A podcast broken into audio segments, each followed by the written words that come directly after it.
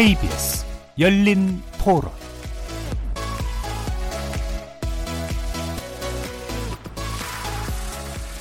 안녕하십니까.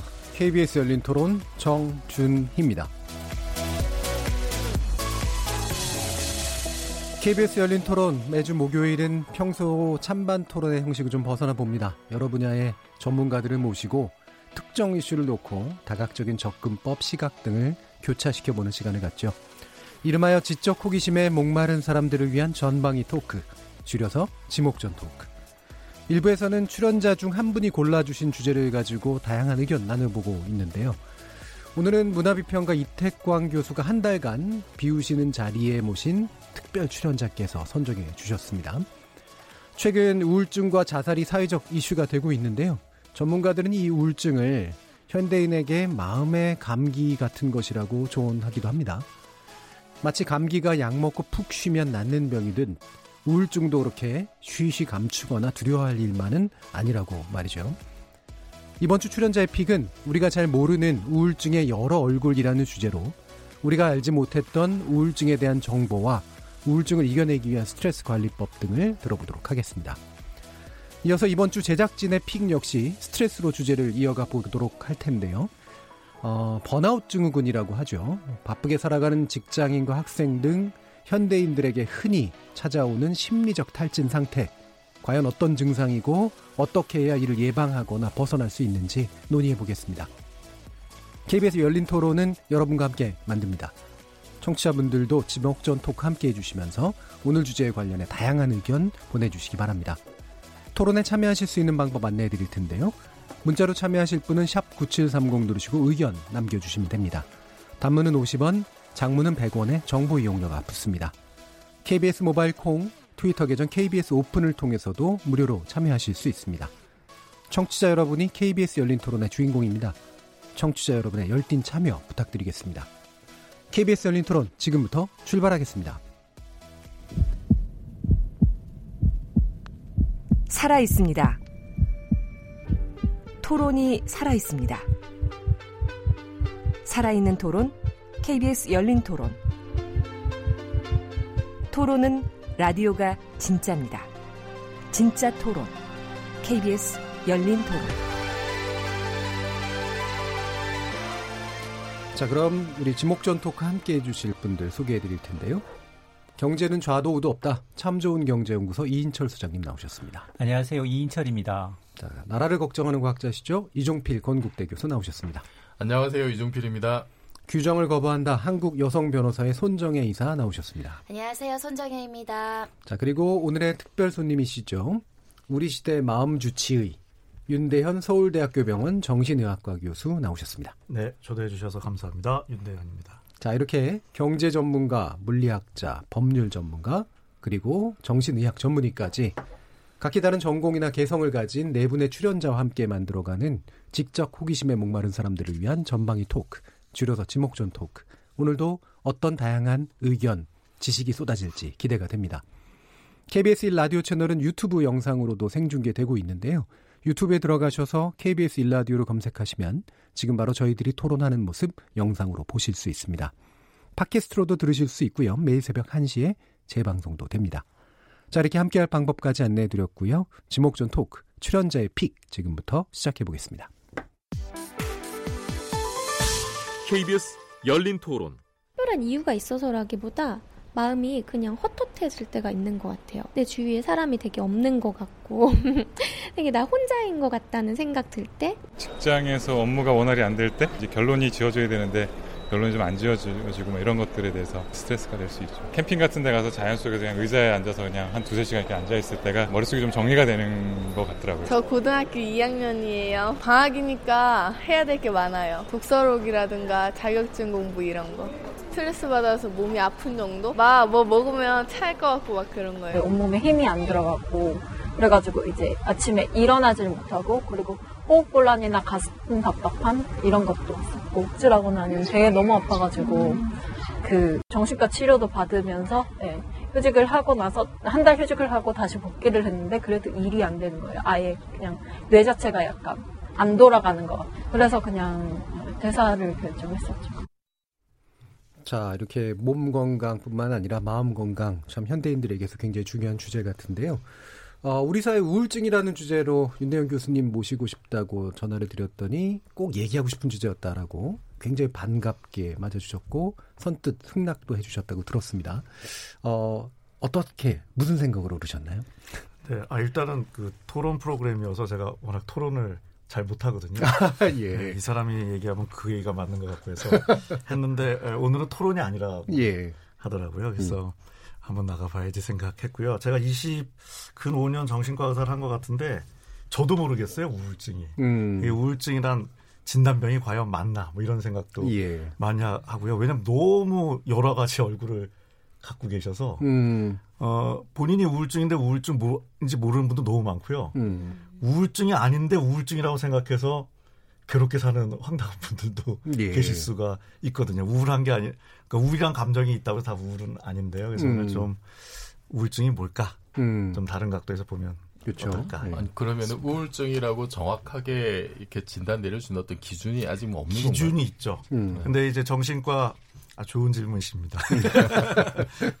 그 정신과 진단의 어떻게 보면 문제라는 게 이게 원, 그 뭐 다른 내과 질환처럼 이제 원인으로 진단하면 이게 쉬운데요.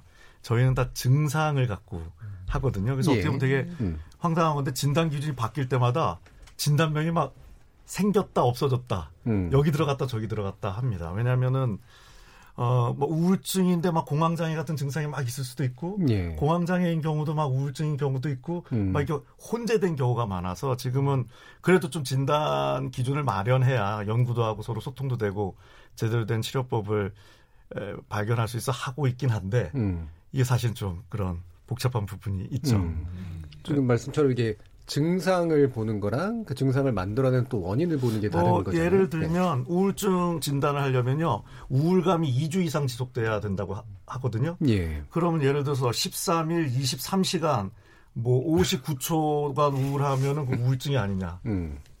과학적으로 하면 우울증이 아니죠. 음. 기준에 또 그렇지 않은 것들이 많다는 거죠. 그래서 이제 요거를 이제 뭐 범주형 진, 진단이냐 이렇게 일직선상으로 이제 네. 스펙트럼 진단이냐. 뭐 이렇게 네. 얘기하는데 지금 이제 범주형 A 아니면 B로 해야지 이제 네. 진단이 되니까 하는데 이 마음의 문제는 음. 그게 뭐딱 뭐 아니면 도가 어렵지 않습니까? 아니, 저는 그게 네. 시간이 뭐 이제 2주냐 뭐 13일 59분이냐 이것보다도 우울감이라는 게 도대체 사람마다 다를 수가 있잖아요. 그러니까요. 나는 나는 되게 우울한데 사, 밖에 든 사람은 너가 뭐가 예. 우울하다 그래. 이렇게 핀잔을 주는 경우도 많고 그, 우울... 나, 아, 예, 그 나쁜 친구네요. 헤어져. 그 친구가 우울하게 만드는 거죠. 아, 네, 그더 우울해지죠. 네, 네, 뭐, 우울감이라는 게 객관적으로 정의가 될 수 있는 건지 그것도 되게 궁금하거든요. 그것도 뭐, 그 이게 뭐, 어, 주, 중요한 질문이세요. 그래서 네. 저는 심지어 이 오해 소지가 있는데 우울증이란 진단명 자체가 싫습니다. 음. 오해 소지가 너무 많아서요. 음. 어, 한 가지 뭐 예를 드리면은 이게 우울증 설문지를 하면 대체로 여성분들이 더 점수가 높으세요. 음. 물론 실제로 여성분들이 우울증이 많기도 하지만 다른 각도에서 보면 표현을 더 잘하시는 거거든요. 음. 예. 그러니까 똑같은 일을 겪어도 나 힘들어를 잘하실 수 있는 건 음. 어떻게 보면 감성 소통을 잘하시는 음. 것 때문에 더 점수가 높게 나올 수 있는데 점수가 높다는 건 우울, 음. 진짜 우울증에 걸리셨는데 우울증 점수는 음. 전혀 높지 않은 남자분들도 많이 있거든요. 뭐 그런 문제가 있고 더 나가서 우울감은 그 자체가 나쁜 건 아니거든요. 제가 음. 진짜 행복하려면 이제 우울도 즐길 수 있어야 제가 이야기를 하는데 또 이 우울감, 정상적인 우울과 이제 또 소위 이제 우울증, 질환으로서의 우울도 이게 혼돈이 되는 부분도 음. 많이 음. 있죠. 이인철 소장님도 우울감 그러니까, 많이 느끼세요? 일단 그 우리나라 기자들이 네. 눈 감고 쓰는 기사들이 있거든요. 자살률, 음. 그다음에 음. 빈곤율, 음. 그다음에 뭐 교육이나 아니면은 이제 출산율 같은 경우에는 정말 매년 똑같아요. 음. 세계 1위. 예? 세계 최하위. 음. 뭐 이렇게 나가거든요. 근데 물론 우울증이 우울증이라고 해서 반드시 이제 극단적인 선택으로 이어지는 경우는 아니겠지만 그래도 이게 민족성하고 관련이 있나요? 앞서서 민족성. 우울 그러니까 왜냐하면 이게 10년이 넘었어요. 예. OECD 기준 우리나라가 자살률 1위라는 불명예 기록이 음. 10년이 넘었습니다. 그래서 이게 연령대별로 보더라도 이게 단지 어떤 특정 연령대만이 아니에요. 그러니까 우리 사회 유난히 우울증적인 어떤 것들이 많이 그러니까 발견된 이유가 뭐냐? 이게 그러니까 이게 음. 민족성하고 관련이 있나? 음. 그리고 뭐 이게 좀 크게 보면 이게 앞서서 이제 인터뷰에서도 나왔는데 제가 이제 그 저희 집에 호환 마마보다 무서운 재수생이 있거든요. 늘 아프대요. 늘 아프대.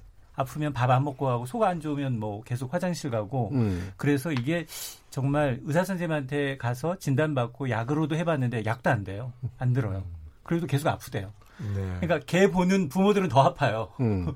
근데 이게 계속 되니까 반복이 되니까 도대체 이게 지금 우리 사회의 연령대별로 보더라도 노인 자살률 뭐 1위다라는 거는 뭐 늘 이제 방송 구체화되어 있고 보니까 청소년도 지금 사망률 1위가 10년째 자살이 1위입니다. 음. 그러니까 이런 걸 보니까 아, 우울증이라는 게 굉장히 뿌리 깊게 들어와 있는데 질병 같은 데 느낌에 제 느낌에는 그렇죠. 하나의 네. 질병 같은데 굉장히 우리는 어, 이걸 질병으로 인식하지도 않을 뿐더러 정신건강의학과한테 가서 이걸 진료받는 것조차도 나이 드신 분들은 좀 꺼려하는 것도 좀 있는 것 같고 음, 그렇죠. 이런 문화하고 굉장히 팽배해 있거든요. 네, 지금 여러 가지 문제가 결합돼 있는데 네. 어, 묘한 개인 상담도 좀 들어가 있는 것 네, 일단 우리 사회가 정말 유단히 그런 아, 사회인가 이 부분에 제가 오늘 여기 괜히 나왔구나 하는 예. 생각이 들고요. 제가 10년 넘게 한 주도 안 빼놓고 어쩌다 보니 음. 라디오를 계속 하고 예. 있는데 오늘처럼 지금 우울한 상황이 없는 것 같아요. 질문들이 막 너무 어렵고 막 해서 지금 예. 아유 이거 어쩌나 싶은데요. 예. 죄송합니다. 토론을 가장한 아, 상담입니다. 네, 그 그러신 것 같아요. 굉장히 음. 큰 질문을 던진다면 이제 고민은 자녀에 대한 건데 음. 뭐 이해가 되죠. 왜냐하면 사, 자녀분 얘기부터 해드리면 이 남의 탓을 하는 거는 나쁜 거라고 하지만 그게 음. 본능이거든요. 사람의. 네. 음.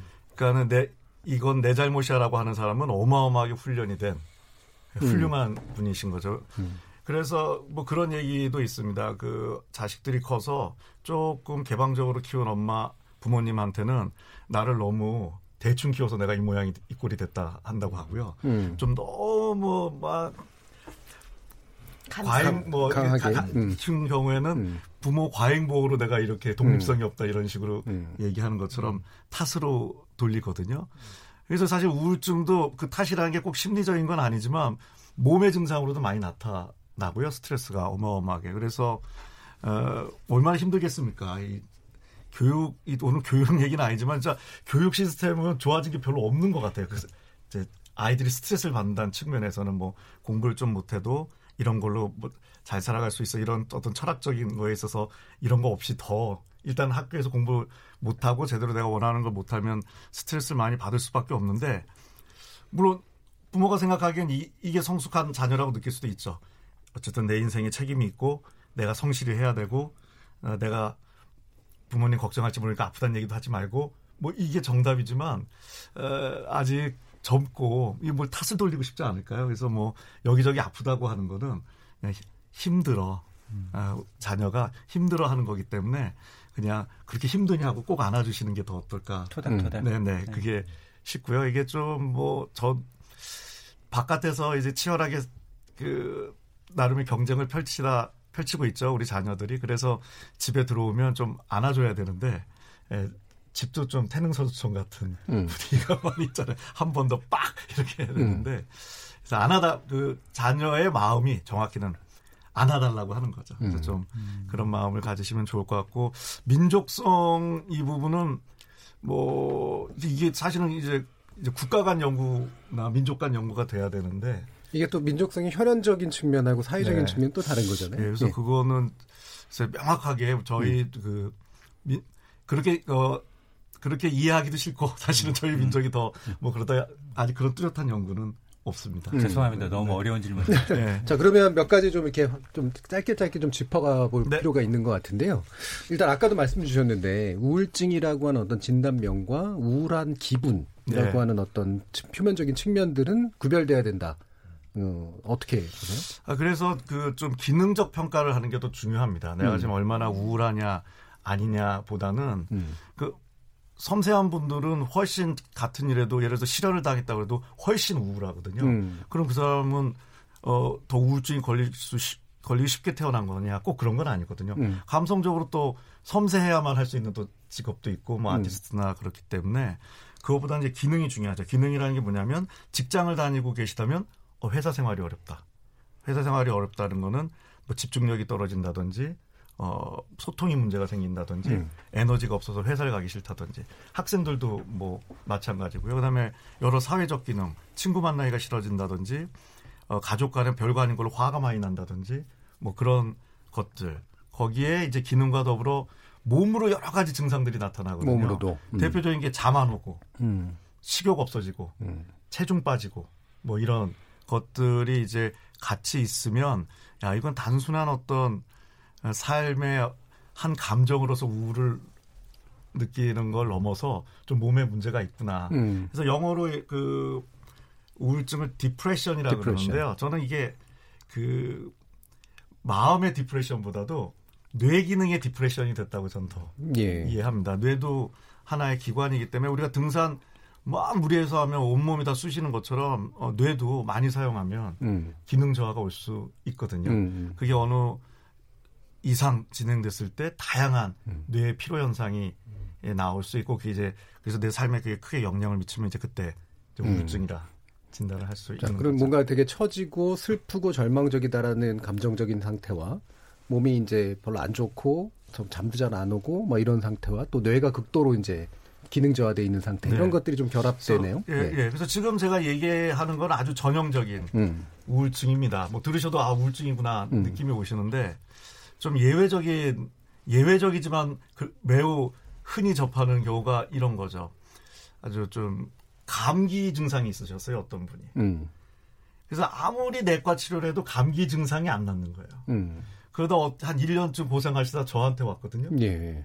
항우 항우울제를 먹고 음. 증상이 깨끗이 없어지셨어요. 감기 증상이. 네. 음. 그런 식으로 나타날 수도 음. 있고 뭐 다른 증상은 아무것도 없이 음. 소화 안 되는 소화 안 되는 거나 뭐, 뭐 심장 쪽 뻐근한 건 너무 너무 많고요. 음. 심지어 알레르기 증상처럼 나타나고도 해서 이건 진짜 본인도 이제 알기가 어려운 경우가 있는데 또 반대되는 경우도 있습니다. 예를 들어서 어, 워낙 공황우를 갖고 계셨던 연예인 분이신데 좀 뭐 영화 이런 게 좀 안 돼서 더 스트레스를 받아서 심장 쪽이 안 좋으세요. 음. 그럼 당연히 이건 공황이나 우울이 더 안 좋겠다 생각할 수밖에 없는데 그래도 혹시 몰라서 예, 제가 내과 선생님 협진이라고 그래서 했더니 심장으로 가는 혈관 세 개 중 두 개가 막혀 있었던 어. 거예요. 이게, 예. 그러니까 이게 막 공존할 수도 있고 해서 이게 예.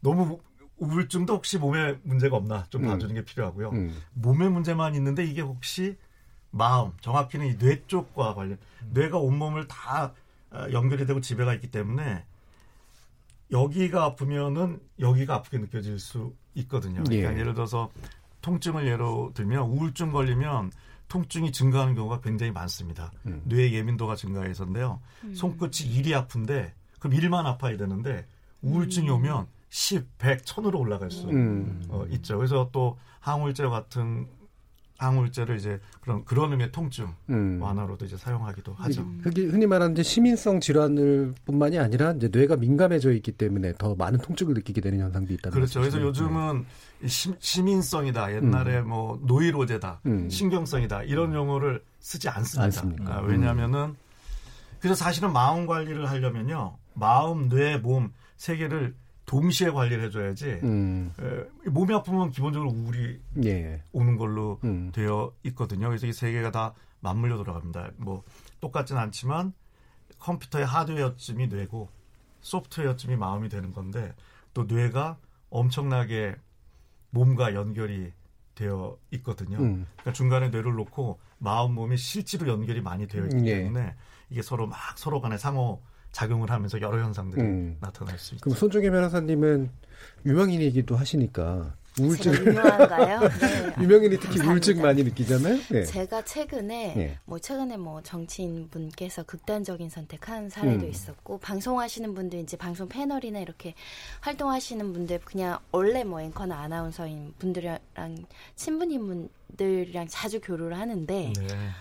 예상치도 않았는데 생각보다 공황장애가 너무 많은 음. 거예요. 한순간에 내가 방송에서 사라지고 실수하고 존재감이 없어진다는 불안감을 제가 봤을 때 너무나 멀쩡하고 나랑 음. 비슷하게 굉장히 긍정적이라고 생각했던 친구도 사실 나 약 먹어 뭐 이런 식으로 이제 자기 고백을 하는 경우들을 보면서 아 이게 어 표면적으로는 보이진 않는데 표면적으로 굉장히 뭐 활동적이고 적극적이고 음. 그런데 생각보다 이게 깊숙하게 공황장애, 우울장애가 우리 사이에 있구나라는 생각을 최근에 친밀한 사람들 사이에서 자기 고백들이 서로 이루어지면서 알게 됐고요. 저는 이제 변호사다 보니까 사건하면서 그동안 많이 봤죠. 우울증과 공황장애와 불안장애랑 충동장애 이런 것들이 사건 사고랑 다 연결이 돼요. 음.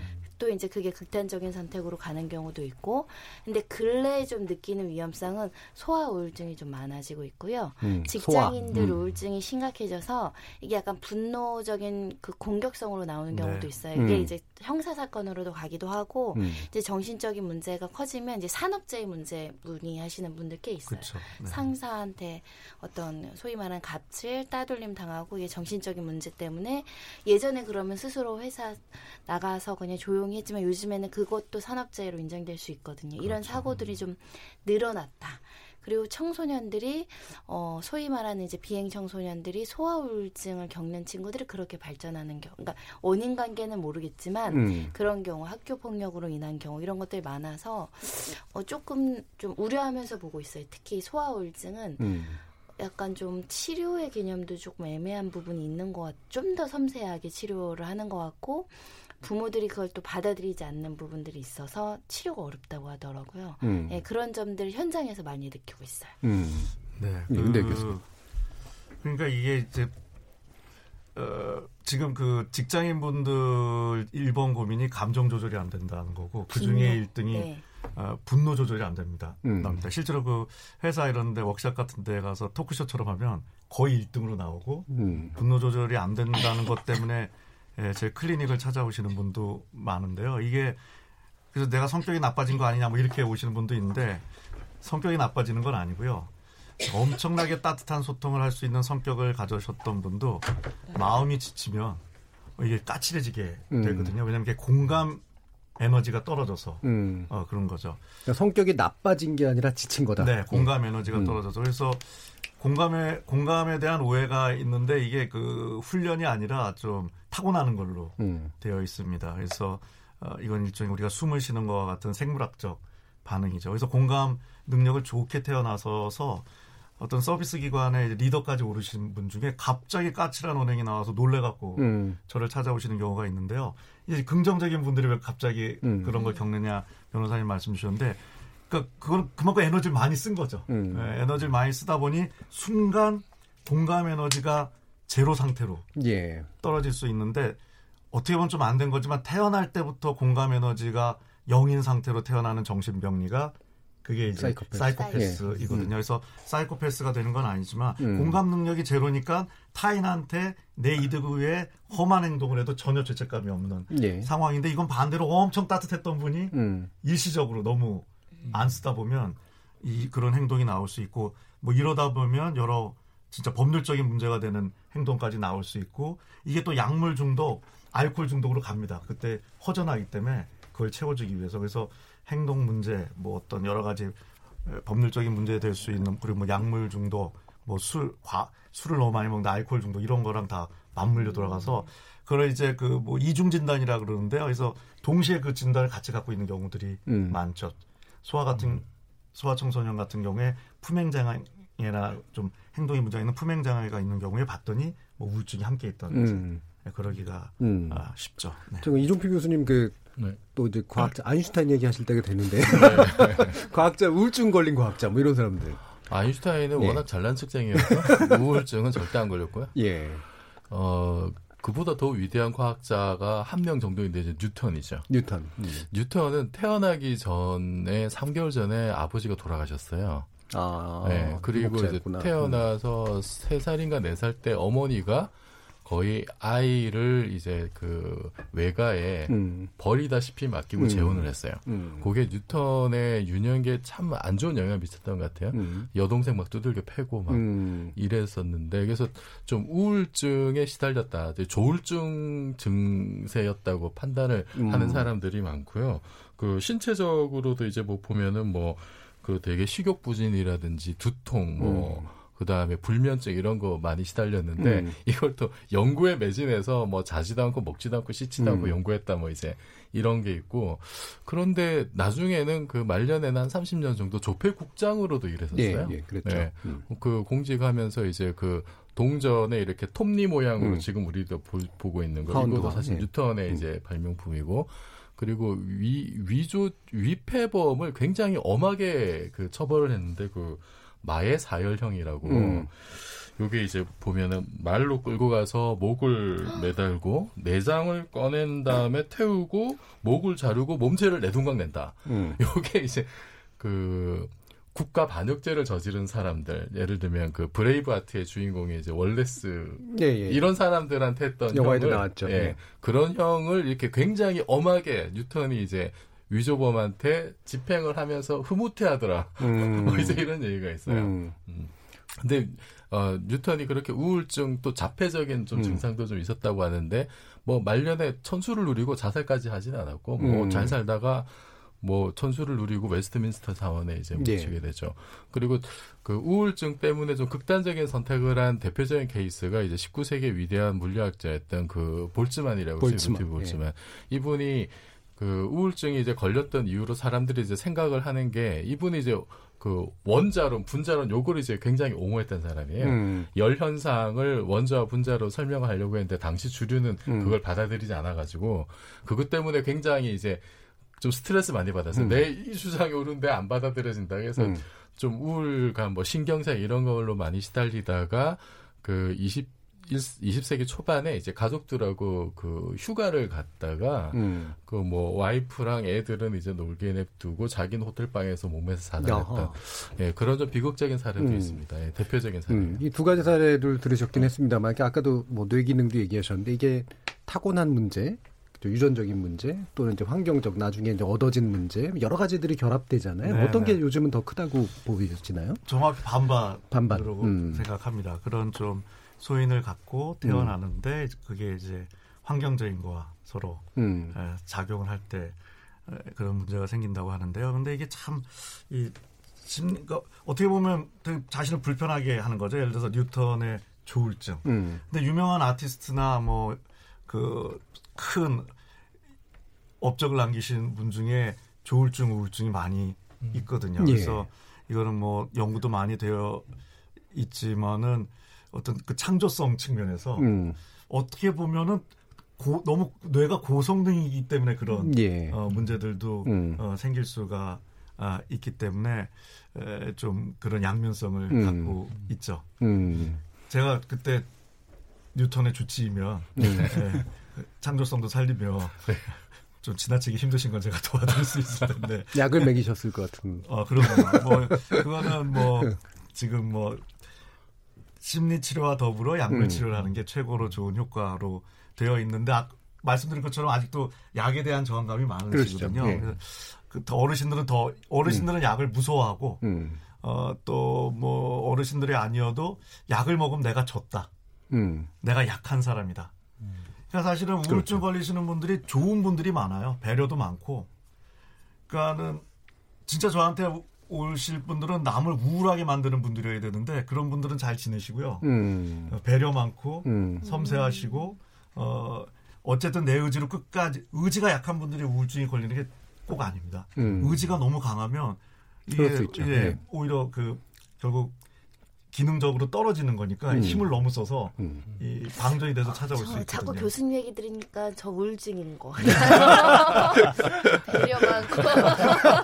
아 제가 분노가 좀 세진 거는 평소에 느끼고 있었어요. 네. 예. 이 정도면 과거 에 화가 안 났을 텐데 갑자기 훅 음. 화가 나는 그런 거 있잖아요. 네. 아 저도 막 사소한 실수를 봤을 음. 때 갑자기 이게 막 막 화가 막 오르는 음. 그런 것들 음. 예, 약간 에너지 많이 써서 내일부터 쉬겠습니다. 뭐 우울증은 아니지만 이제 뇌가 지친 상태이긴 하죠. 음. 이게 쭉 가면 이제 우울증까지 갈 수 있는데요. 제가 어느 날 막 별거 아닌 거에 너무 화를 냈던 적이 있어요. 한 9년쯤에. 음. 그래서 내가 왜 이럴, 그때 왜 이런지 몰랐죠. 세상이 나빠졌다고 생각했잖아요. 이제 해석을 다 그렇게 하니까. 예. 나중에 이제 제 상태가 안 좋아서 그런 걸 알게 됐는데, 그래서 완전 유치한 제 마음 어, 테스트하는 거를 제가 하나 마련했던 적이 있습니다. 예. 아침에 음. 차를 몰고 출근할 때 꼭 운전을 하다 보면 끼어드는 분이 계세요. 그렇죠. 예. 제 마음 상태가 좋을 땐 저분 바쁘신가 봐. 다치시면 안 될 텐데 음. 이런 음. 착한 반응을 하는데 바로 그 다음 날인데 누가 끼어들었더니 제 마음의 반응이 음. 내가 의사를 때려치고 널 평생 쫓아가서. 을 굉장히 구체적이시네요. 네. 예. 쫓아가면 안 되겠죠. 네. 그래서 그게 하루 상관에도 그럴 수가 있습니다. 예, 예, 예. 저랑 비슷하시네요. 그래서 뭐 아니 그래서 의외로 또 마음이 이게 여러 영향을 많이 받는다는 음. 거예요. 계절 계절에만 아무 스트레스가 없다 그러는데 딱 뭐 여름이나 겨울만 되면은 음. 오시는 분들도 있고요. 그 심지어는 뭐 배고픔조차도 음. 끔찍한 어떻게 이런 연구를 요즘 할 수 있을까 싶은 한 미국 심리학과에서 한 연구가 있는데 이제 어, 혈당과 부부 갈등을 좀 혈당 몸에 혈당? 네. 보겠다고 한 건데 에, 아내분들한테 남편을 상징하는 인형을 이렇게 하나씩 음, 주고요. 음, 음. 남편이 너무 미울 때마다 여기서 너무 끔찍합니다. 음. 압정을 이렇게 눌러 압정. 박도록 했습니다. 음, 그러니까 음. 정말 미워야지 하라 아니면 다른 방법이면 항상 미우니까 그런 건지 모르겠는데 전설의 고향 뭐 이런 네, 어, 어떻게 이런 경우가 됐나 모르는데 그래서 연구를 했더니 어, 아내의 혈당이 떨어질수록 어. 압정을 많이 꾹꾹 눌렀다는 거죠. 그래서 어. 그 논문의 팀이 팁이 황당하게도 어, 어, 부부가 이야기를 나눌 때는 사탕을 먹고 해라 뭐 이런 음. 내용인데 어. 저도 가끔 경험하는 게 막 제 아내가 너무 미울 때 혹시 몰라서 밥통에서 밥 한 숟갈을 음. 입에다 이렇게 넣으면 음. 어, 내가 뭘 미워했었지 뭐 이런 음. 생각이 들 정도로 사실은 우리가 영향을 많이 받죠. 그렇죠. 탄수화물 주변 환경과 음. 몸 때문에 마음이 영향을 받을 음. 수도 있고요. 마음이 이게 선글라스를 끼면 세상이 다 이상하게 음. 보일 수 있는 음. 이런 일들이 그, 있죠. 그 다이어트 하신다고 탄수화물 줄이시면 굉장히 성마르게 된다고 그러던데 비슷한 게 있네. 예, 예. 네, 저는 아주 다이어트 반대론자인데요. 음. 많이 먹고 행복하게 살자. 음. 저 근데 실제로 연구도 있습니다. 이 영국 연구인데 열심히 해서 이제 사이즈 하나를 다 낮췄더니 여성분들이 음. 그 그거에 너무 에너지를 써서 음. 우울이 와서 오히려 사회 활동을 더 안 했다는 어. 것도 있죠. 오늘 예 오늘 다이어트 얘기는 아니지만 제가 좀 어, 충격적인 이야기를 드리면요. 음, 다이어트는 성공할 수 없습니다. 음. 어, 다이어트가 성공되시는 분들은 그냥 원래 날씬한 분일 가능성이 네, 많고요. 네. 그래서 밖에서 지금 굉장히 좌절하고 있습니다. 네. 그, 지금 다이어트를 위해서 지금 저녁을 안 드시는 그 시청자분께 행복, 먹으시라고. 행복에 대한 연구 뭐 여기 신촌에 있는 한 대학에서 한 걸 보면은 어, 이제 대학생들 사진을 찍어서요. 잘생긴 사람, 조금 덜 생긴 사람을 이렇게 음. 나눈 다음에 나누게 했어요 학생들한테. 그래서 행복도를 조사했더니 의외로 차이가 없다는 어. 거죠. 뭐가 행복도와 차이가 있나를 봤더니 나를 멋있게 생각하는 사람이 행복한 거죠. 자뻑인 사람들. 네. 예. 그래서 저는 음. 뭐 실제 나를 멋있게 만드는 거는 음. 어 타인을 위한 행동일 뿐이고 내가 행복하는 길은 나를 이쁘게 보는 거다 확실히 음. 말씀드릴 수 드리고요. 음. 배고프시면 지금 네, 음. 드세요. 초콜릿 드시고. 예. 제가 이제 자료를 예. 좀 찾아보니까 이 우울증 그러니까 이제 자살로 인한 사회적 비용에 대한 데이터가 있더라고요. 예. 이게 이제 국민건강보험공단이 발표를 했으니까 진료비를 근거로 해서 낸 음. 자료 같습니다. 2014년 기준 자살로 인한 한국의 사회적 비용이 6조 5천억 원 규모래요. 이게 예. 추정된 데이터고 그런데 이게 이 사회적 지출 비중 가운데 암, 암이 한 14조 원, 1위였고 자살이 2위라는 겁니다. 그런데 여기 이제 굉장히 중요한 교훈이 있는데 일본이 한때 우리는 2003년 이후에 10, 뭐 거의 계속 1위를 해왔는데 그 이전에 일본이었나 봐요. 근데 일본이 1위에서 굉장히 이제 불명예를 벗어났는데 그 이유를 따져봤더니 예방 교육을 했다는 겁니다. 음. 예방 교육을 어떤 어, 방식으로 해야 되냐? 정부뿐만 아니라 지자체, NGO, 단체까지 나섰다는 음. 거예요.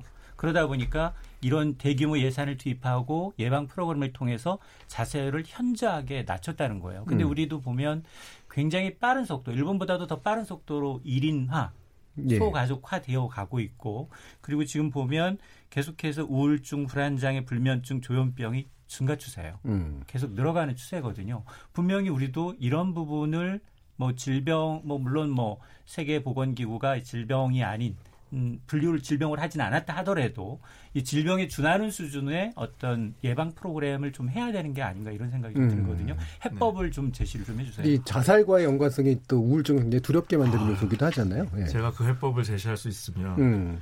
BH로 갈 수 있을지. 제가 왜 말씀 너무 어렵거든요. 예. 사실 제가 창피해서 말씀을 못 드리는데 제가 한국 자살 예방 협회 임원직을 예. 2년 열심히 봉사직이죠 열심히 했는데 정말 쉽지 않더라고요. 왜냐하면 음. 이게 단순하지가 않아서요. 너무 복합적인 문제가 있어. 철학적인 문제도 있고 음. 무엇이 행복한가에 대한 뭐 성공해야만 행복하고 뭐 등수가 높아야만 성공한다. 뭐 이런 철학적인 게 좀 바뀌지 않는 한 뭐 어마어마한 스트레스를 또 견디기 어려운 부분도 있고 또 이거는 여러 가지 사회 안정망과도 관련된 게 많습니다. 어르신들 같은 경우에는 충동적 자살보다 경제적으로 어렵거나 몸이 예. 아프면 예. 힘들고 어, 자식들 아주 그런 실질적인 것이 동기가 돼서 되는 경우가 많기 때문에 그거는 뭐 아, 마음 편히 먹으세요로 될 게 아니라 음. 실제 그런 문제가 좀 덜 생기도록 뭐 이런 부분이 필요하고 또 청소년들은 또 청소년 스트레스 그건 이제 교육 음. 시스템과 음. 다 맞물려 있는데 근데 어쨌든 상당수는 그러니까 뭐 이, 런 질문 종종 하죠. 뭐 이게 학업 스트레스 때문이냐 우울증 때문이냐 이 요, 런 질문이 사실은 뭐 나쁜 질문은 아닌데 예. 의학적 관점에서는 틀린 질문이죠. 음. 왜냐하면 그런 여러 가지 스트레스가 합쳐져서 많은 되고. 분들이 네. 좀 한 열에 여덟 분 정도는 뭐 우울증 같은 어떤 음. 그런 상태가 돼서 이제 하, 기 때문에 일단에서 좀 우울증을 조기 진단하고 음. 잘 치료하자 해서 과거보다 훨씬 뭐 애를 많이 쓰고 있긴 한데요. 예. 네. 그 저 같은 이제 저는 물리를 하다 보니까 인체도 굉장히 기계적으로 이제 이해를 단순하게 하는 경향이 있는데. 아, 인체 기계죠. 아, 그러니까 예를 들어서 뭐 이제 우울증도 뇌 신경 절단 물질에 뭔가 조절이 잘못된 거 아니냐. 그렇다면은 그거를 이제 뭐 약물 치료를 하면은 뭐 상당히 증세를 좀 많이 완화를 할 수가 있을 것 같고 그게 사실인가요? 그렇죠. 지금 어, 그래도, 어, 저희과 그, 뭐, 질환 중에 우울증은 제일 그래도 치료할 수 있다. 음. 아, 어, 까지 얘기가 되는 거고, 음. 거기 큰 역할을 한 게 약물이고요. 음. 어, 저희과 약물은 교수님 말씀 주신 것처럼 다 이거 신경 전달 물질, 예. 예를 들어서 뭐 세로토닌이, 예. 도파민이 이런데 작용을 하는데요. 아, 정확히 왜 좋아지는지는 모릅니다. 음. 아. 왜냐 우울증이 정확히 왜 오는지도 지금 모르고 음. 아. 개선되는 건 확실한데. 네, 근데 음. 거기에 작용하는 건 알고. 음. 그래서 요즘 주로 많이 쓰는 거는 이제 세로토닌이라는 물질. 예. 그래서 음. 세로토닌 유행이었잖아요. 예. 그래서 음. 세로토닌을 올리자 뭐 이렇게 유행이었는데요. 거기와 관련된 약이 이제 효과가 좋은 걸로 되어 있고 제가 전공의 생활할 때는 정말 약이 부작용이 너무 심해서요. 이 약 먹으면 우울증이 올 수준이었는데 예. 효과도 효과지만 어 진짜 부작 그 이제 부작용 그 프로파일이라 근데 그게 너무 이제 음. 상대적으로 좋아져서, 좋아져서. 예 좋아지고 예. 특히 항우울제는 어 중독성이 없습니다. 어허. 예, 그 교과서에 교과서에 처음으로 나오는 건데요. 그래서 정신과 의사의 명의 어떤 정신과 의사가 명의냐 저한테 질문 하신다면 뭐 진단을 잘하고 약을 잘 쓰는 것도 중요하지만 그게 아니라 약에 대한 두려움을 없애주는, 게 음. 처음에 거의 한 달 정도 그거에 집중하죠. 이 음. 굉장히 음. 뭐 자존심도 상하고 또 여러 가지 얘기 있지 않습니까? 뭐 치매 걸린다, 뭐 된다, 음. 못 끊는다 이런 음. 것 때문에 소위 그 under treatment 충분한 양을 충분한 기간 치료하지 못해서 재발하고 음. 좀 덜 나은 상태에서 지내시는 경우가 음. 너무 많죠. 예. 자, 이렇게 우울증 심각한 문제이기도 하지만 또 너무 심각하게 받아들이면 그게 또 외려 이제 고치거나 발견하거나 이러는데 장애가 될 수도 있기 때문에 예, 이렇게 우울감 등 말하기 어려운 고민이 있거나 또 주변에 이런 어려움을 겪는 가족 또는 지인이 있을 경우에는 자살 예방 상담 전화가 있습니다. 1393 있고요. 정신건강 상담 전화는 1577-0199가 있고요. 희망의 전화는 129가 있고요. 생명의 전화는 1588에 9191이 있고 청소년 전화는 1388 등이 있습니다. 이렇게 24시간 전문가와의 상담도 거치시고요. 우리 윤대현 교수님 같은 분 뵙고 좋은 약도 처방받고 이러시면서 어, 뭐 좋은 마음의 건강을 얻기를 좀 바랍니다. 자, 그러면 지금부터 이 전반기 토크가 진행되는 동안 또 청취자분들이 많은 의견 보내주셨을 것 같은데 한번 들어보고 가겠습니다. 정기진 문자캐스터. 네, 안녕하십니까. 문자캐스터 정희진입니다. 우리가 잘 모르는 우울증의 여러 얼굴이란 주제로 청취자 여러분이 보내주신 문자 소개해드리겠습니다. 먼저 콩 아이디 달려라 하니님. 최근 우울증으로 안타까운 소식들이 많았는데 우울증은 사회가 다 같이 감싸주고 보듬어줘야 할 것 같습니다. 콩 아이디 2234님. 오늘 상담해 주시는 의사 선생님에게 상담받고 싶을 정도로 공감 능력도 좋으시고 정신적 에너지 소모로 인한 우울증의 증상들에 대해 설명을 잘해 주시네요. 우연히 처음 들었는데 너무 유익하네요. 앞으로 자주 듣겠습니다. 콩 아이디 김종문님. 이번 주제는 전 세계 밀레니엄 세대가 겪는 주제네요. 특히 한국 사회는 입시, 취업, 결혼, 양육 모든 게 경쟁의 연속이라 목표를 성취해도 기뻐할 겨를이 없고 또다시 경쟁에 뛰어들어야 하는 환경에 노출돼 있습니다. 유튜브로 의견 보내주신 책글 좋다 좋아 청취자분. 우울증이란 게 무섭죠. 우울증, 우울하자니 사회생활이 불가능하고 우울증을 참다 보면 결국 극단적인 모습으로 나타나게 되고 방치하면 안 됩니다. 적극적으로 치료받아야 합니다. 유튜브로 의견 주신 익명의 청취자분이십니다. 오랜 시간 만성 우울증을 앓고 있는 우울증 경험자입니다. 한때 우울증을 가볍게 보고 자의로 치료를 중단했다가 너무 힘들어 다시 치료를 받고서야 우울증을 제대로 이해하게 되었습니다. 사람들이 우울증을 마음의 감기라고 하는데 조금 부족한 표현이라고 생각합니다. 우울증은 생각보다 엄중하게 받아들일 필요가 있다고 생각합니다. 콩 아이디 6897님. 우울은 누구에게나 있을 수 있는 감정이지만 우울증은 습관적이라 특별 치료가 필요하다고 봅니다. 매일 운동하고 숙면을 취하고 적당량의 일도 꼭 해야 한다고 생각합니다. 정보 공유차 올립니다. 라고 보내주셨네요. 네, KBS 열린 토론. 지금 방송을 듣고 계신 청취자 모두가 시민 농객입니다. 문자는 샵 9730번으로 참여하실 수 있고요. 단문은 50원, 장문은 100원의 정보 이용료가 붙습니다. KBS 콩, 트위터 계정 KBS 오픈을 통해서도 무료로 참여하실 수 있습니다. 청취자 여러분들의 날카로운 시선과 의견 기다립니다. 지금까지 문자캐스터 정희진이었습니다. 예, 그 우리 문자 안에도 있었고 처음에 소개해드릴 때도 이제 마음의 감기라는 표현을 썼는데 이게 우울증 쉽게 생각해서 그냥 건드리지 마라 뭐 이런 얘기가 아니라 사실은 어떤 의미죠? 뭐 그만큼 음. 흔하기도 하고 음. 예, 또 감기라는 게 이제 일종의 것도 이제 질환이잖아요. 음. 그러니까는 이 어느 선을 넘으면 약간 좀 의학의 도움을 받아야 되는 것기도 예. 한데 아, 진짜 감기부터 우울증이 음. 심한 독감, 폐렴까지 음. 음, 음. 다양하게 있거든요. 그래서 똑같습니다. 마음의 병도 많이 심해지지 않았을 때 음. 미리 예방하고 조기에 치료하는 게 좋고 지금 아까 그 어, 여러 가지 말씀 어, 시민분들이 주신 게 너무 좋은데 아까 누가 운동 팁으로 주셨는데 운동이 얼마나 그 우울증에 도움이 되냐면요. 결국 우울증에 도움된다는 거는 우울증 걸린 분들한테만 도움되는 건 아니겠죠. 항 스트레스 그렇죠. 효과가 있다는 네. 건데 항우울제 하나를 먹는 거랑 똑같은 효과가 있는 걸로 음, 음. 되어 있죠. 하루 10분의 산책만도 음. 엄청나게 도움되는데 우리 여기 네 분 선생님들은 운동 꾸준히 하시나요? 전혀 안 하는데 오늘부터 하겠습니다. 아, 그래서 제가 운동을 안 해서 분노가 생겼군요. 아니, 저는 이번 달부터 운동을 시작했는데요. 아, 예. 어, 별로 변화가 없어서 더 스트레스가 쌓이더라고요. 네. 살 빼시려고 하니까 그러신 거 아, 아니에요? 아, 그런가요? 어, 아, 까 그살 빼시지 네. 마시라고. 살 빼려고 하는 어, 운동은 어, 스트레스입니다. 한 스트레스가 아니라 10분이라도. 예.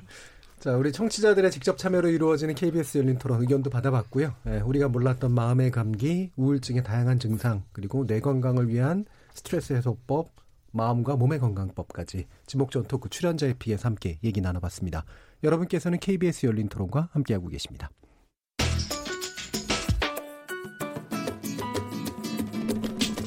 묻는다, 듣는다, 통한다. KBS 열린 토론. 듣고 계신 청취자 여러분 감사드립니다. 들으면서 답답한 부분은 없으신가요? 궁금한 점은요? 그렇다면 함께 토론에 참여하시죠. 유료 문자 9730을 이용하시면 됩니다. 단문은 50원, 장문은 100원의 정보 이용료가 있습니다. 스마트폰 어플리케이션 KBS 모바일 콩을 통해서도 무료로 참여하실 수 있습니다. KBS 열린 토론은 언제나 열려 있습니다. 듣고 계신 KBS 열린 토론은 매일 밤 1시에 재방송됩니다.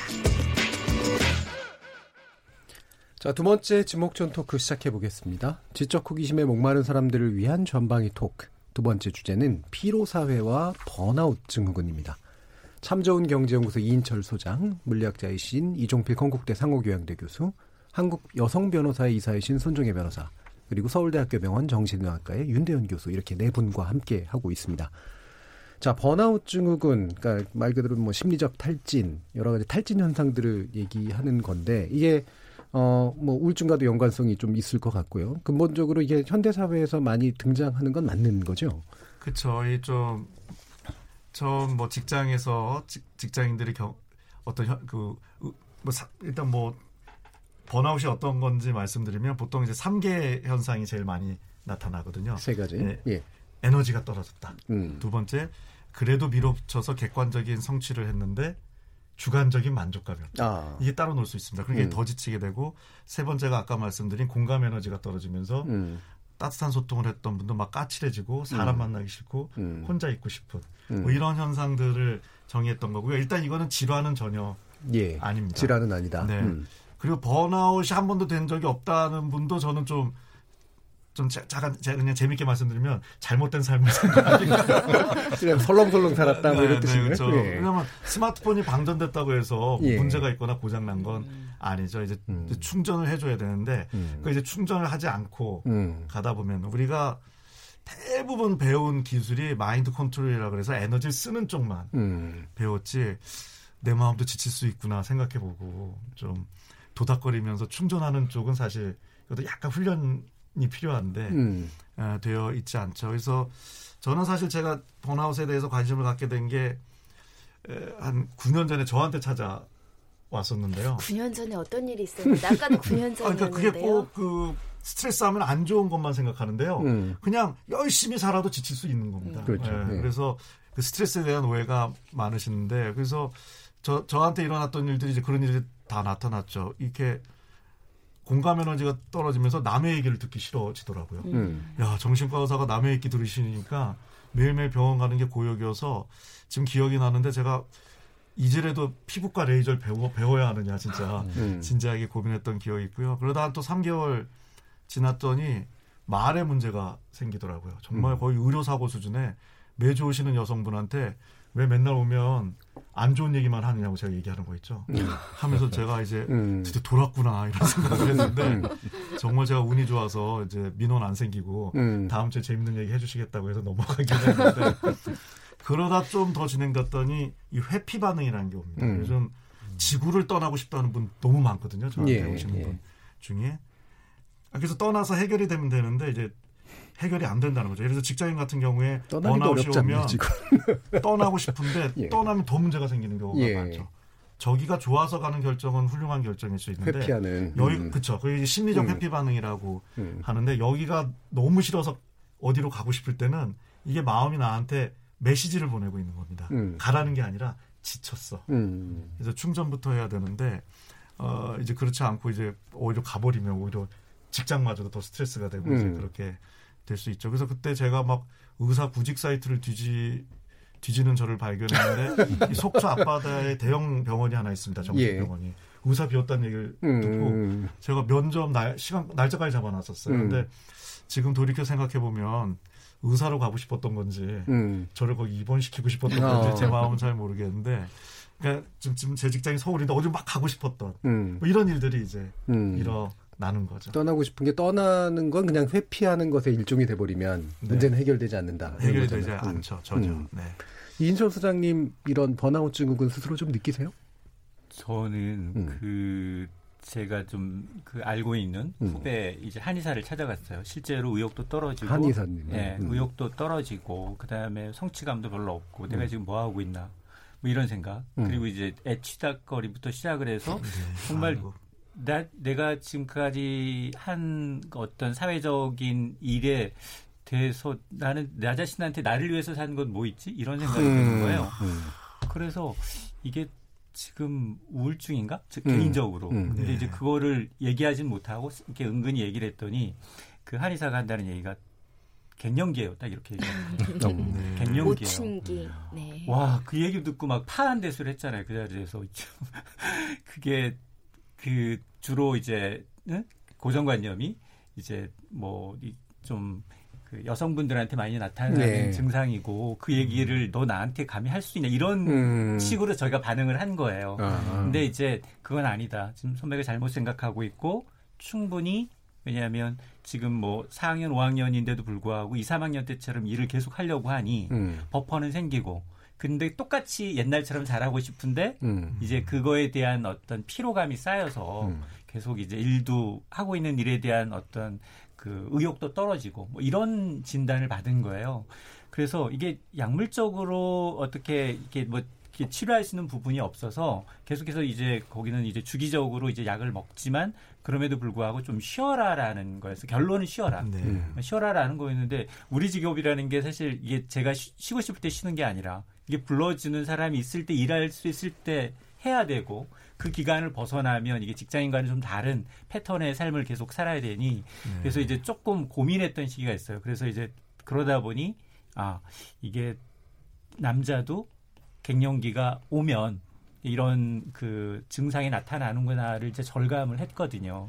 그러니까 아마 이제 9년 전에 벌써 그걸 경험하지 않으셨나. 음. 네, 제가 남의 인생을 많이 들여다보다 보니 네. 예, 미리 늙고 있는 것 같은데요. 음. 한의사 선생님들이 참 상담을 잘하세요. 음. 갱년기다 이, 이, 자체가 힐링이 될 수 있거든요. 아, 제가 저 웃었어요. 예, 음. 제가 번아웃 증후군은 아마 제일 처음부터 제일 진료실에서 많이 쓴 의사 아닐까 싶은데요. 음. 왜냐면요 우울증 그러면 내가 문제가 있다고 느껴져요. 예. 넌 하자가 있는 사람이야. 음. 근데 번아웃이세요 이러면 음.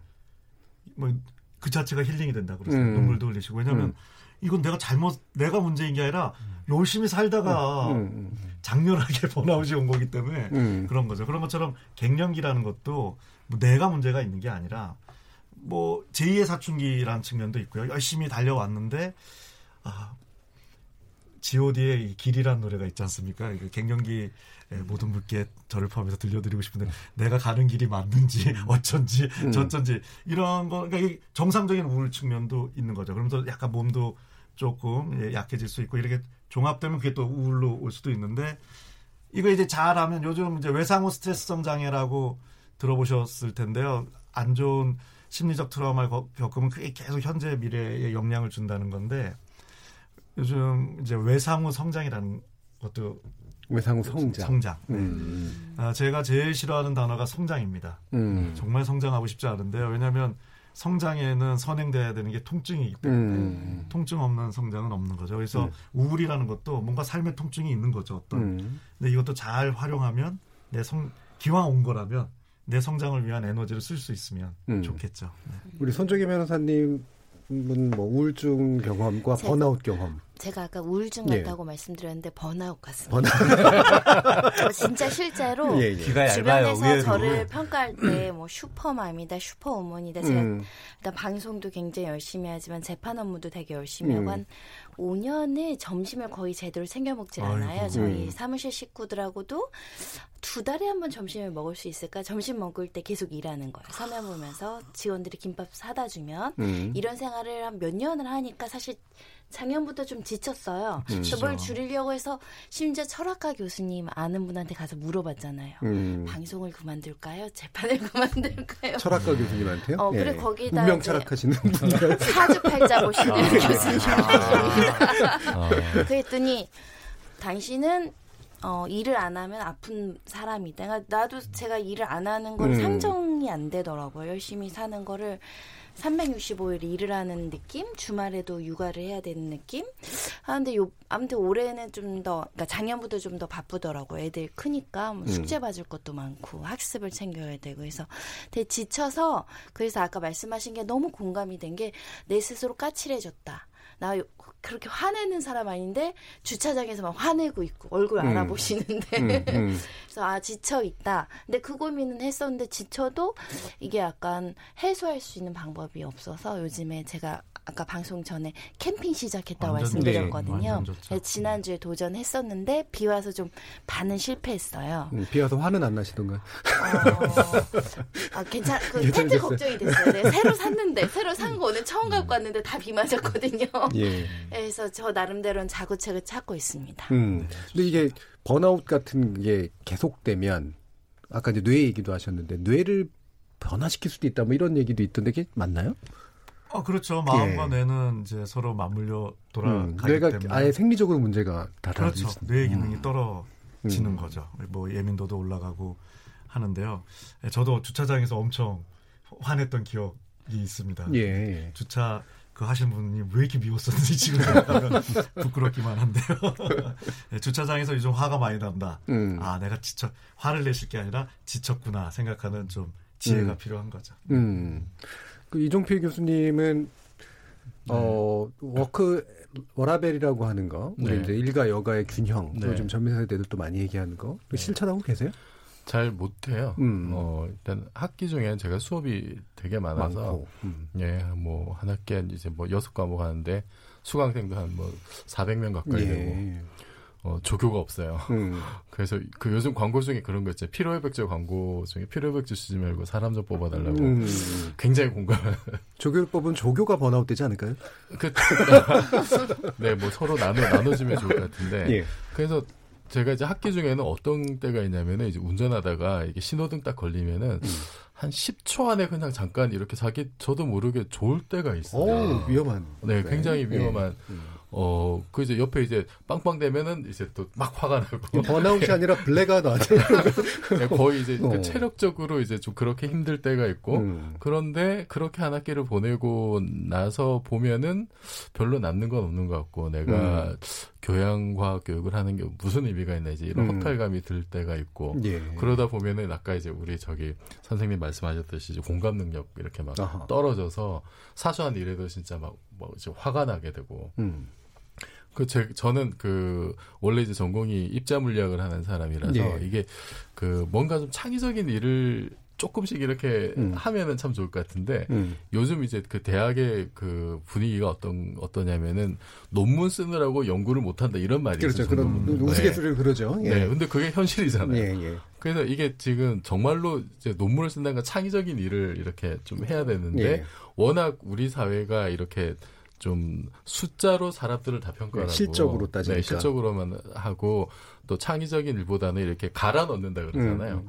갈아 넣어서 뭔가 겨우겨우 할 수 있는 일들로 음. 그렇게 사람들을 내몰고 있고 좀 이런 게 좀 바뀌지 않으면은 그 뭐 저뿐만 아니라 뭐 비슷한 증세를 겪는 분들이 좀 많아지지 않을까. 그리고 음.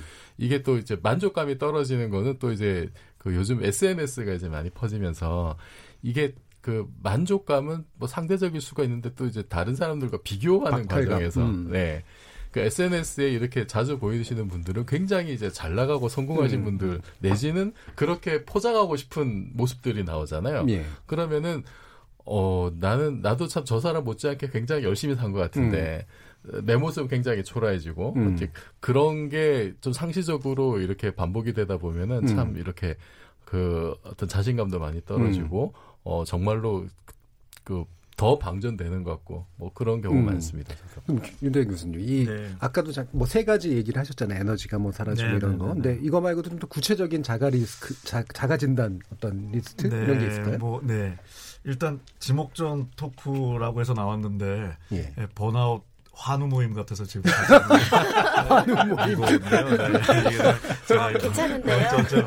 근데 지금 우리 변호사님이랑 교수님 일단 음. 그 번아웃 탈출을 위한 좋은 덕목을 두 분이 갖고 계신 걸 제가 음. 발견했습니다. 뭐냐면 용기가 있으시네요. 예. 어떤 용기냐면 우리가 요쪽 용기는 아, 우리가 아, 소장님도 자기 얘기 잘해주니까 음. 세 분께서 다 그런 용기를 가지셨다고 보는데요. 우리가 주로 훈련하는 용기는 이제 이런 용기죠. 오뚜기 정신.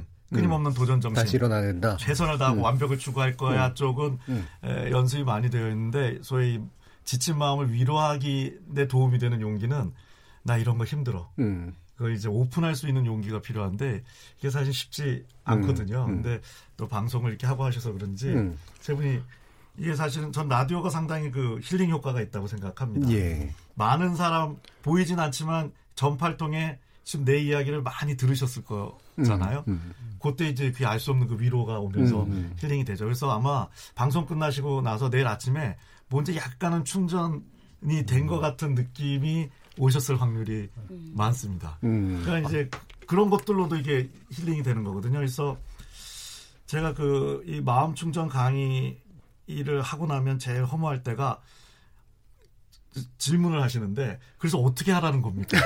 저는 한 시간 반 다그 얘기했는데 예. 왜냐면 이게 약간 도 닦는 거 비슷한 예, 거 예. 있어요. 이게 참 의사가 참 철학과 얘기하셨지만 어 그래서 도를 제 마음대로 좀 정의한다면 마음 결국 그 마음 관리는 마음 관리를 효과적으로 하려면 마음을 좀 인격체로 설정하는 게 도움이 됩니다. 마, 친구처럼. 아, 대상처럼. 어. 예, 근데 음. 이제 친구와 소, 잘 지내기 왜 어려웠냐면 얘가 우리가 꿈꿀 때 쓰는 언어, 예술 언어를 쓰거든요. 아하. 그래서 직접 소통이 어려워요. 예.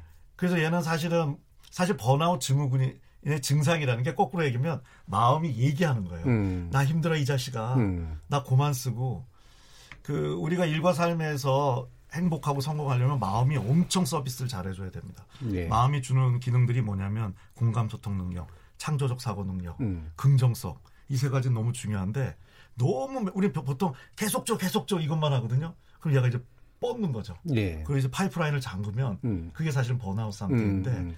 우리는 자꾸 더 달라는 것밖에 어, 훈련이 안 돼 있어서 이제 번아웃으로 오신 분께 이제 좀 마음을 위로해 주시고 좀 여유로워 주시고 이렇게 얘기하면 음. 네 알겠습니다 최선을 다하겠습니다 이제 최선 안 해야 되는데 그때는 그, 예. 그 최선 이런 단어 음. 제일 싫어하거든요 음. 음. 마음이 지쳤을 때는 그래서 나만의 그 사람마다 이게 다 다릅니다 음. 어떤 분은 책일 수도 있고요 음. 뭐 어떤 분은 뭐 영화일 수도 있고요 음, 뭐 어떤 분은 영화를 안 보이는 거 있을 수도 있고요. 그래서 그 우리가 얼굴 생김새가 다 다른 것처럼 내 마음이 좋아하는 게 다 다르죠. 음. 그래서 그걸 그러니까 우리가 그 일 쪽에 자기 개발을 많이 하는데 돌이켜 보시면 마음 개발, 내 마음이 뭘 좋아하고 그리고 매일 매일 오늘 작은 거에도 행복을 느낄 수 있도록 유지하는 게 중요하거든요. 이게 훈련이 음. 되면 지금 일을 하고 있지만 오늘 이렇게 좋은 분들 만나서 좋다. 요게 작동이 되면 이게 음. 충전이 돼서 그러니까 이 사랑 비슷한 게 있습니다. 이 마음 충전이라는 게 음. 사랑을 한 번도 안 해본 친구한테 사랑을 하면 가슴이 뛰고 자꾸 보고 싶은 거야 그러면 음. 왜 보고 싶어? 음. 뭐 이렇게 물으면 예, 답할 길이 없는데 한 번이라도 사랑을 경험하면 해보면 이제 아는 것처럼 음. 이게 좀 이쪽도 약간의 외려. 훈련 예. 개발이 필요하죠. 그러겠네요. 경험 사실은 이런 우울증이나 번아웃을 경험해 보는 게 되게 중요하네요. 어떤 면에서 보면 그래야지 네, 그 언어를 네, 이해하기 네. 시작하는 거니까. 자, 이렇게 번아웃에 관련된 이야기들 또 뭐 여러 가지 고백들, 갱년기에 관련된 이야기들까지 좀 나왔는데요. 어, 이것도 이제 아마 청취자 의견들도 많이 있으실 것 같아요. 어떤 내용들이 들어오고 있는지 한번 들어보도록 하겠습니다. 정희진의, 정희진 문자 캐스터. 네, 안녕하십니까. 문자캐스터 정희진입니다. 피로사회와 번아웃 증후군에 대해 청취자 여러분이 보내주신 문자 소개해드리겠습니다. 먼저 콩 아이디 5980님. 우울증 올 시간 있는 분들은 정말 행복한 사람입니다. 바빠서 아플 시간도 없습니다. 해주셨고요. 콩 아이디 블루스카이님. 그렇군요. 회피하고 싶다고 몸이 신호를 보내면 도망가지 않고 쉬어가는 법을 배워보도록 하겠습니다. 콩 아이디 체리주빌레님. 손정혜 변호사님, 오늘 얘기 너무 공감이 갑니다. 조금 쉬시고 방송에서도 법정에서도 지금처럼 멋진 모습 보여주시길 바랍니다. 힘내세요 해주셨고요. 콩 아이디 K750-206212님. 누님이 조현병 환자십니다. 정신과 의사 선생님들을 만날 일이 많은데요. 그분들도 참 고생이 많으신 듯 합니다. 하루에 환자 이야기 듣고 공감해주는 시간이 만만치 않으신데 의사 선생님들 정말 고생이 많으십니다. 라고 보내주셨네요. 콩아이디 3317님, 우울증 완화를 위해 즐거운 음악 듣고 사람을 만나고 상대의 말을 듣고 내 얘기도 하고 좋은 쪽으로 생각을 많이 하는 게 좋다고 생각해 봤습니다. 라는 의견 주셨네요. 네, KBS 열린 토론. 지금까지 문자캐스터 정희진이었습니다. 예, 그 문자 중에 제가 딱 문득 귀, 귀가 팍 띄었던 게 우울증 올 시간이 있는 분들은 정말 행복한 사람입니다. 바빠서 아플 시간도 없습니다. 이 말씀을 들으면 이게 뭔가 오해가 들어가 있는 것 같은데 어떻게 보세요? 뭐, 아, 지금, 음. 나, 나, 내가 그렇게 열심히 살고 있다. 음. 네, 얘기하신 거죠. 네. 화이팅. 뭐, 좋죠, 뭐. 열심히 하시라. 근데 저는 전국에 그, 다 팬이 네. 있어요. 최근에 이제 그 주 52시간 근무돼가지고 음. 이것도 뭐 그것 때문에 뭐 일을 못한다 반도체가 어려운데 음. 뭐 그 풀어줘야 된다 이런 얘기 많잖아요. 근데 또 어제도 다, 그 얘기했습니다. 예. 다른 한편에서는 뭐 몇몇 재벌 회사에서는 이제 주 4일 근무도 지금 도입하고 있거든요. 예, 예. 그것도 되게 뭐 총수의 결단이라고도 칭송도 하고 그러는데 음. 앞으로 우리가 나갈 사회가 이렇게 좀 그 노동 시간을 줄이면서 음. 좀 이렇게 여유도 가지고 줄 사이 근무하면 진짜 좋다 그러는데 네. 하신 분이 가끔은 음. 대충 사는 것도 저는 필요할 것 같거든요. 예. 실제로 그 물리학에서도 엄청난 성취를 했던 사람 뭐 하이젠베르크나 음. 뭐 이 사람도 요양 갔다가 이렇게 그 아이디어를 얻어서 양자역학 만들고 예, 예, 예. 슈레딩거도 이렇게 크리스마스 때 저기 아루사라고 이제 유명한 휴양 도시 음. 갔다가 뭐 슈레딩거 방정식 만들어내고 뭐 창의적인 일들은 다 그런 데서 사실 또 막 나왔거든요. 음. 놀다가 놀면서 음. 쉬다가 음. 우리한테도 좀 그런 여유가 이제는 필요할 때가 된 것 같아요. 음.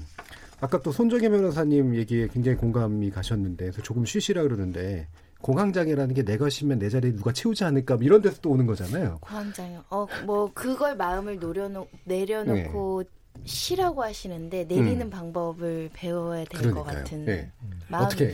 아, 일에 되게 이중성이 있습니다. 일은 그대로 하시고요. 그대로 하시면서도 쉴 수가 있습니다. 음. 물론 이제 절대적인 시간이 너무 바쁜 거는 어, 조금 조정을 해야 되겠지만 그렇다고 해서 시간만 많다고 해서 힐링이 되는 건 전혀 아니거든요. 예. 제주도를 다 때려치시고 1년을 내려가셔도 음. 계속 일하는 회로만 돌면요 일하다 오신 거고요. 음. 음, 음. 진짜 휴가를 가시지 말라는 건 아니지만 1년 내내 휴가를 안 가도 내가 변호사님 내가 일하는 그 일터에서 음. 하루 10분 어, 주 1시간 분기 하루라도 음. 충분히 내 마음을 힐링할 수 있는 충전 장치를 돌릴 수 있도록 훈련이 되고 여력이 생기면 예. 그게 더 계속 일을 하는데 약간 마음이 음. 바캉스 가 있는 거 비슷한 음. 이런 상태를 또 만들 수도 있습니다. 이른바 멍 때린다 이런 게 되게 좋다 그러던데 그게 진짜로 어, 그런가요? 그렇죠. 예, 근데 예. 멍 때리가 사실 굉장히 어렵습니다. 음. 멍 때리려고 그러면 다 잡념으로 음. 가거든요. 잡념은 이거죠. 어제 왜 그랬을까? 과거에 대한 네, 1년 후에 어떻게 해야지? 이불킥하고 이런 거. 그래서 음. 정확한 기술 용어는 멍 때리기는 task negative한 상태로 만드는 걸 아, 얘기하는데요. 예. 우리가 계속 정보 채널이 음. 접속이 돼 있잖아요. 이걸 좀 끊어주면 음. 내면의 시스템이랑 쫙 연결되는데 예. 옛날에 이거 너무 돌리면 killing time이고 음. 바보 되는 줄 알았더니 이게 음. 요즘 충전, 음. 창조, 공감 음. 등등등. 중요한 기능이 있었군요. 그래서 예. 연결을 위한 단절 훈련이라는 거가 음. 실리콘밸리에서 유행이죠. 예, 예. 네. 예, 이렇게 KBS 열린 토론 또 오늘의 두 번째 지목전 토크는 피로사회와 번아웃 증후군이라는 주제로 또 함께 이야기 나눠봤습니다. 아, 오늘은 네 분의 전문가와 함께 우리가 잘 모르는 우울증의 여러 얼굴 그리고 피로 사회와 번아웃 증후군 두 가지 주제를 가지고 다양한 의견을 나눠봤습니다.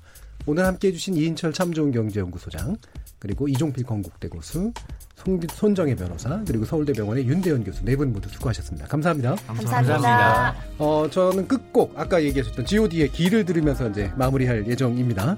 참여해주신 시민 농객 청취자 여러분 모두 감사드리고요. 저는 내일 저녁 7시 20분 다시 찾아뵙겠습니다. 지금까지 KBS 열린 토론 정준이었습니다.